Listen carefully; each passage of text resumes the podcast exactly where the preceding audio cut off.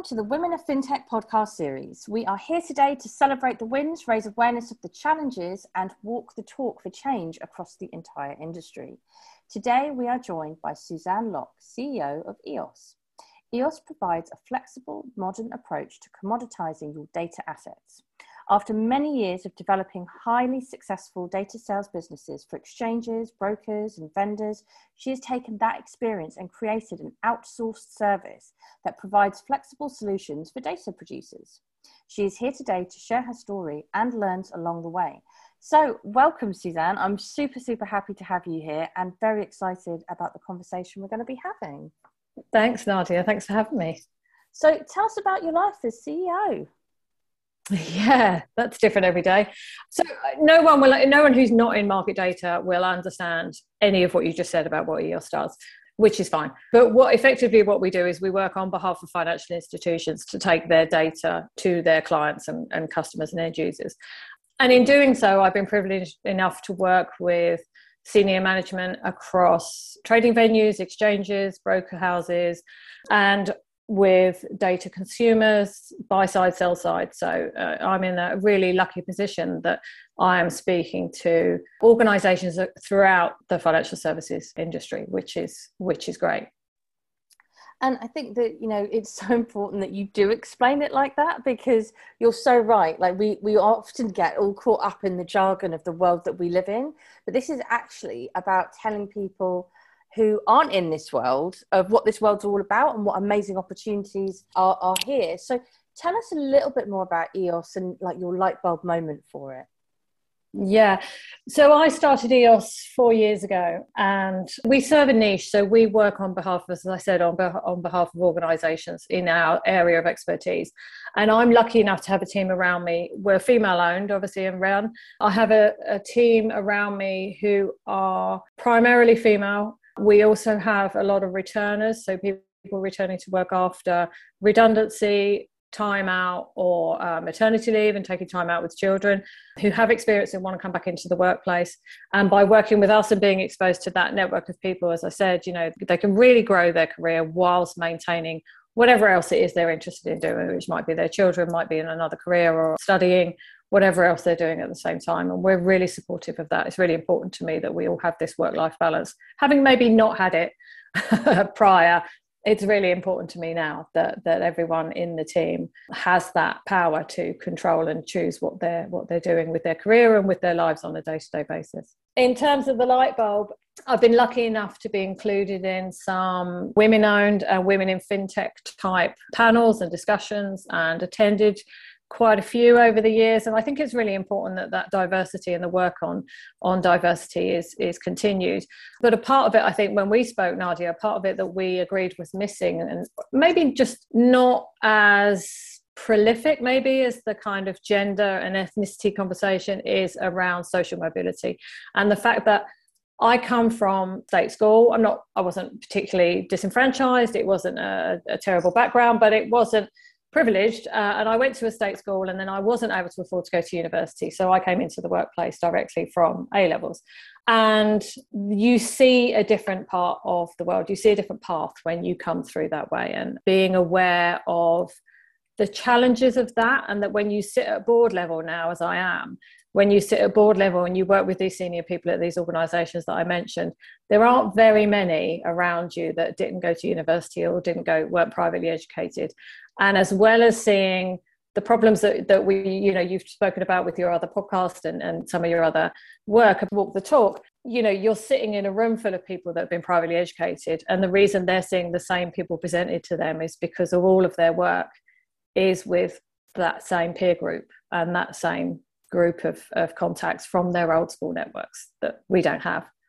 Yeah, it's really interesting, isn't it? And I think anyone listening to this, this will probably be a bit of a pin drop moment where they're like, oh, that's true. Because we often, when we discuss inclusion, our brains will go to gender, it will go to ethnicity, perhaps religion, maybe sexual orientation, maybe neuro, neurodiversity but social mobility and actually looking at the education system and who are the people in privilege and who are the people in power this is really, really important to open up our eyes on this. Now, I know that you're doing a lot to drive inclusion from, from this point of view, and you've got a lot of thoughts around the educational system of the UK. So I just wanted to dive into that a little bit.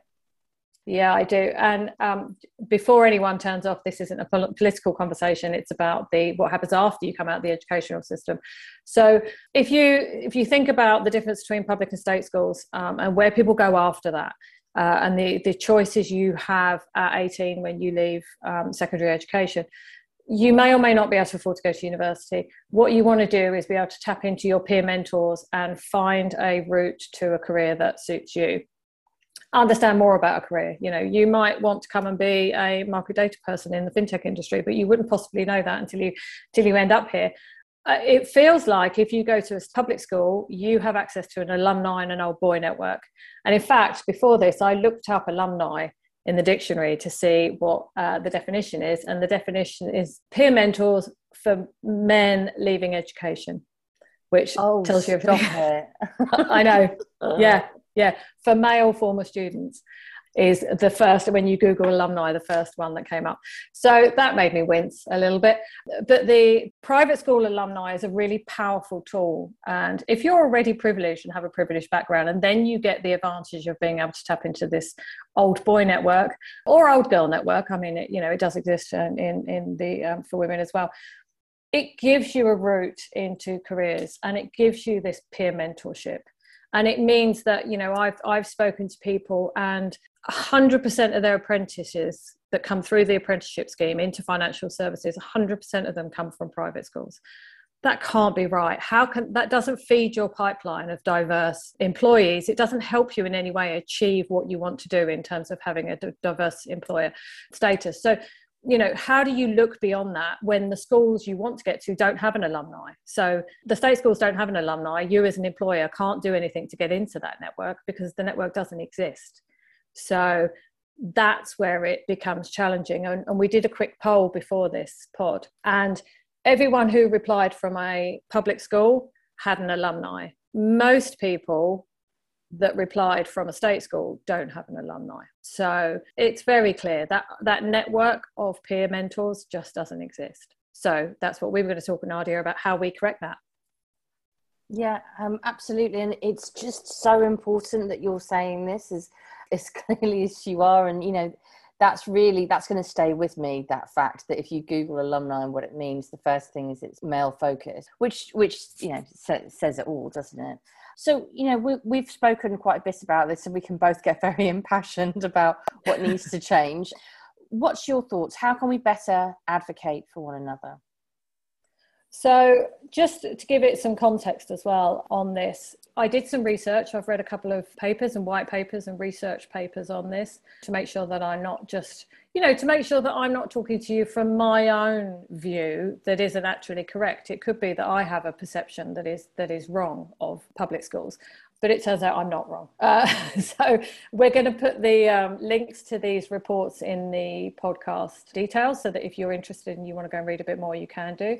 It will probably make you quite cross, so maybe don't do that. But if you're from an alumni from one of the leading public schools, you are 94 times more likely to reach an elite position than those that attended any other school. 94 times more likely. That can't be because you're 94 times smarter or clever or better or better suited for the role. It's just because you don't have the opportunities. The pay gap report, there was a, a, pay gap report from the London School of Economics, which said people from working class backgrounds who get a professional job are paid an average of £6,800 less per year than colleagues from more affluent backgrounds. If you then add into it, if you're a woman or from an ethnic minority, you get double disadvantage and your earnings will be even lower. And that seems to be partly due to this lack of peer mentorship and this lack of alumni. So, my call to arms, my statement in this is contact your old school and see what you can do. See if you can peer mentor someone from your old school. See if you can help to walk the talk. See if you can break that cycle. See if you can find a way to help your peers into the job that you're now in and I think when we spoke before, Nadia, I thought you had to be CEO to make a difference, you know. And a lot of the people you speak to have reached a point where they're senior in their roles or they're senior within their organisations, and, and they have a lot of experience, and they're, they're they're bringing this change and driving change from a position of power. In this, you don't have to be, and you know, if you've just left school and you've started your career and you're three years in, you maybe you went to university, maybe you didn't, maybe you made different choices and you've started on a career you have something really powerful to give back to the people coming behind you. If I go and talk about what decisions I made at 18, it's irrelevant. It was 100 years ago. No one cares. The world's changed. If you're 21 and you go and talk to someone 18, you have some really powerful experience that they can speak to and they can make different decisions perhaps if they want to end up somewhere different than where you have and, and, maybe you'll say well this actually was wrong and, and you should do it this way. If you're in a school and you want to find someone in a career that interests you how do you tap into that network? How do you find someone who came from the exact same background as you or a very similar background to you and has become an architect or a mechanic or a banker or you know is working in financial services or is a technology developer or is a scientist? How do you find someone who's taken those careers and, and how do you get into that because if someone from my old school came to me and asked for advice, I would happily spend an hour having a conversation with them and, and, seeing what I could do to introduce them to someone or to help. And I think most people would. It's just that there's no way for those people to reach out to you or, or for you to get to them. And in fact, there is. Ring the school and ask. Speak to the careers person. Speak to the head of sixth form. Find out how you can just immediately have a conversation with someone who might be interested in coming into financial services. It's as simple as that. And with you know an hour a month, you could make a difference.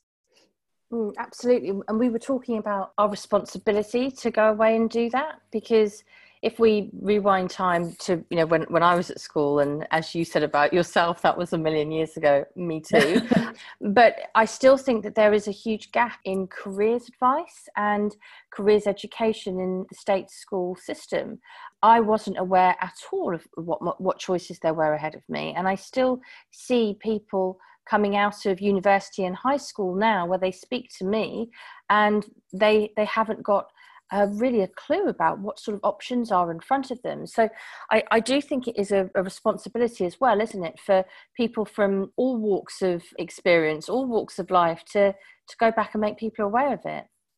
Yeah, ab- absolutely. You know, it's a responsibility, but it's kind of a privilege, right? That you you can go back and say, you know, I mean, I'm lucky enough to be now running my own business and in an industry that I love. But it, I made some mistakes along the way, and I would probably point someone in a slightly different direction than the way that I went. So yeah, and I just think knowing that someone who walked before you, particularly if you're from a school that is more disadvantaged, if you can see people that have gone and done something interesting and innovative and are in a you know in a part of the world that you want to get to, that that could be great for someone just to have sight of that, even if they don't actually speak to you. Mm, absolutely. Okay, so as a last question, what do you think employers can do to support all of this? Yeah, I think if you are in a position of, of authority power or an employer in some way, then you can you can support this. As I mentioned earlier, it feeds this pipeline for you of diversity. You know, you can tap into all of these engaged students when they're leaving leaving school and making their choices about going to university or starting in the workplace so it gives you enormous access to all of these people, and you're going to get the best. You're going to get the ones that have gone in touch and found out about this careers advice that they can tap into, or found an old boy um, who can give them advice. So you know, for you, a call to arms for you would be encourage your employees to do this, give them the time and the space, and let them do that, and, and sort of support them. That if they then come back with someone and say, I want to peer mentor this person, I'd like them to do some work experience, I'd like to be at least able to apply to our apprenticeship scheme or to be able to, you know, participate in some way in, in, in some of that. If you can start to open those doors and, and look outside of your usual path, then that could be that could be really interesting and very rewarding. And and as an employee, surely you would feel more engaged uh, with your employer if they allow you to do that. And if you're peer mentoring people from your old school, then you, would be very engaged in that in that employer and their success and, and getting people on board, which I think is is win-win for everyone. It 100% is. And I think, you know, just today with the conversation that we've had over these past few minutes will be eye opening for people and, and empowering because everyone can get involved in this. And at the moment, one of the most important things that every everybody's talking about within their business is how are we going to grow how are we going to attract people to this industry and how are we going to ensure that they stay and this is a great way of doing it we know that diversity of thought makes us stronger so this is a perfect way to go out there and identify talent that would never have thought about us before so i have absolutely loved this conversation i am blown away by the alumni part i am blown away by the 94% quote we have to all do better. And this is a great way where we can. So, Suzanne, thank you for coming on the Women of FinTech podcast series. Thank you for having me.